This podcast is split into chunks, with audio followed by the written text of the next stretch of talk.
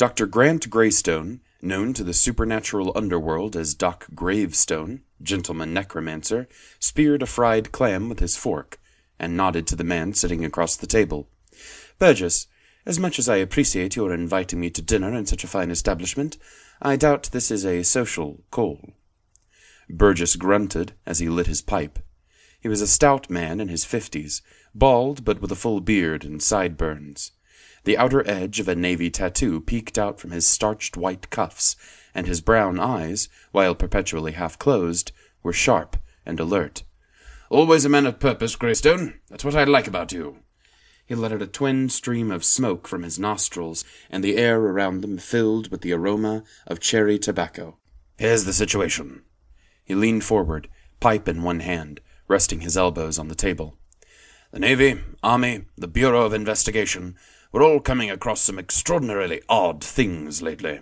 Normally, we'd laugh off stories of men who can turn themselves into living fire, or reports of vampires and werewolves running around the streets of New York, Boston, or Philadelphia, and a good many of my colleagues do. But you, being an enlightened individual, have a broader view of the world. Thanks to you, unfortunately. that undead monstrosity you helped us with in Gloucester Bay made me realize that the world is bigger than just man. I started seeking out colleagues in the other branches in service to the nation, and found similar stories from all of them. Many of the men I spoke with were reluctant at first, but then. Then it was like a dam bursting, wasn't it? Like once they finally did start talking, they had to get it all out. Graystone nodded to himself. When a person discovered that the world was, in effect, much larger than he or she had once thought, this was the typical reaction.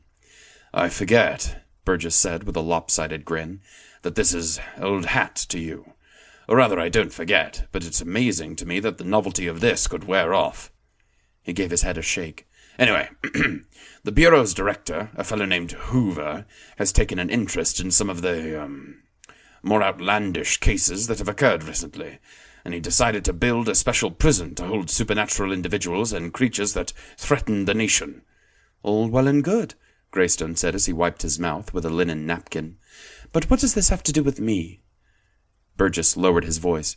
I want you to be in charge of security. Lay down permanent versions of those those protective chalk drawings I saw you make. Use those little demons to subdue unruly prisoners, that sort of thing. Graystone blinked. I must admit, dear friend, that I am less inclined to work for a government since Congress went and passed prohibition. Yet what you say is somewhat intriguing. Where might this prison be located?